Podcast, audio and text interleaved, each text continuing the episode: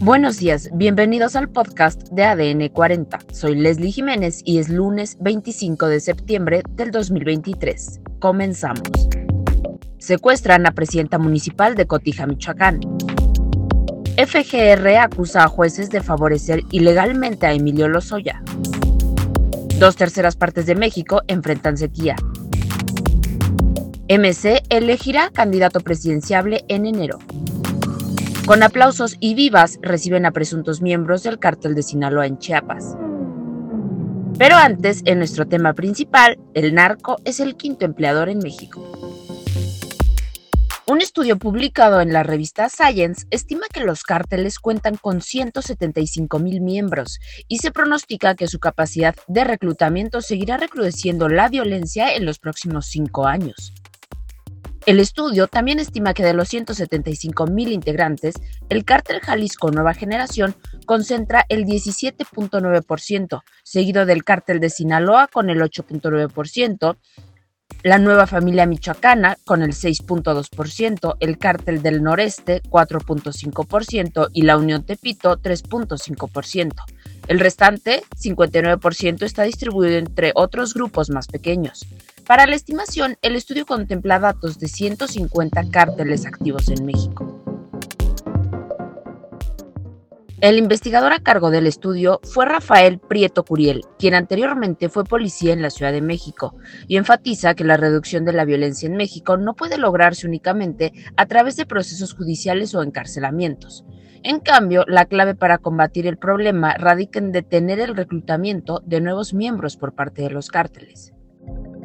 Durante la mañana de este domingo 24 de septiembre, la Fiscalía General del Estado de Jalisco dio a conocer el secuestro de Yolanda Sánchez Figueroa, quien es la presidenta municipal de Cotija en el estado de Michoacán, pero que desapareció en el municipio de Zapopan durante la tarde del sábado, aparentemente al ser interceptada por hombres armados.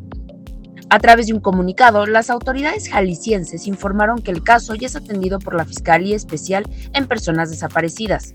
Además, añadieron que el presunto secuestro se dio en el cruce de la Avenida Patria y la calle Gabriel D'Anuncio, dentro de la colonia Jardines de la Patria. En otros temas, la Fiscalía General de la República emitió un comunicado sobre Emilio Lozoya, en el que aseguran que los jueces lo favorecieron de manera ilegal y que además va en contra del Estado mexicano y Pemex, al desechar pruebas obtenidas con bases en dos tratados internacionales. Dos terceras partes del territorio nacional experimentan sequía, la proporción más alta desde 2014. Esto de acuerdo con el Monitor de Sequía de México, publicado por el Servicio Meteorológico Nacional, donde señala que la superficie del país afectada pasó de 43.3% el 30 de julio a 67.1% el 15 de septiembre. La cifra es casi cinco veces la de la misma fecha de 2022, cuando se ubicó en 14.3%. En cuatro entidades, Aguascalientes, Guanajuato, Morelos y Zacatecas, la sequía afecta a la totalidad del territorio. Además, el dirigente mesista Dante Delgado informó que será hasta mediados de enero del 2024 cuando se presente a su candidato presidencial y será la próxima semana cuando la Coordinadora Ciudadana Nacional apruebe la convocatoria para las candidaturas presidenciales de senadores y diputados federales. En otros temas, en redes sociales compartieron el momento en que presuntos integrantes del cártel de Sinaloa fueron recibidos por una multitud de personas, entre aplausos y vivas en Chiapas. Durante el video con 53 segundos de duración, se observa el paso de más de 10 vehículos con personas que portan armas largas y con el rostro cubierto. De fondo se puede escuchar Puro Sinaloa y arriba el cártel de Sinaloa.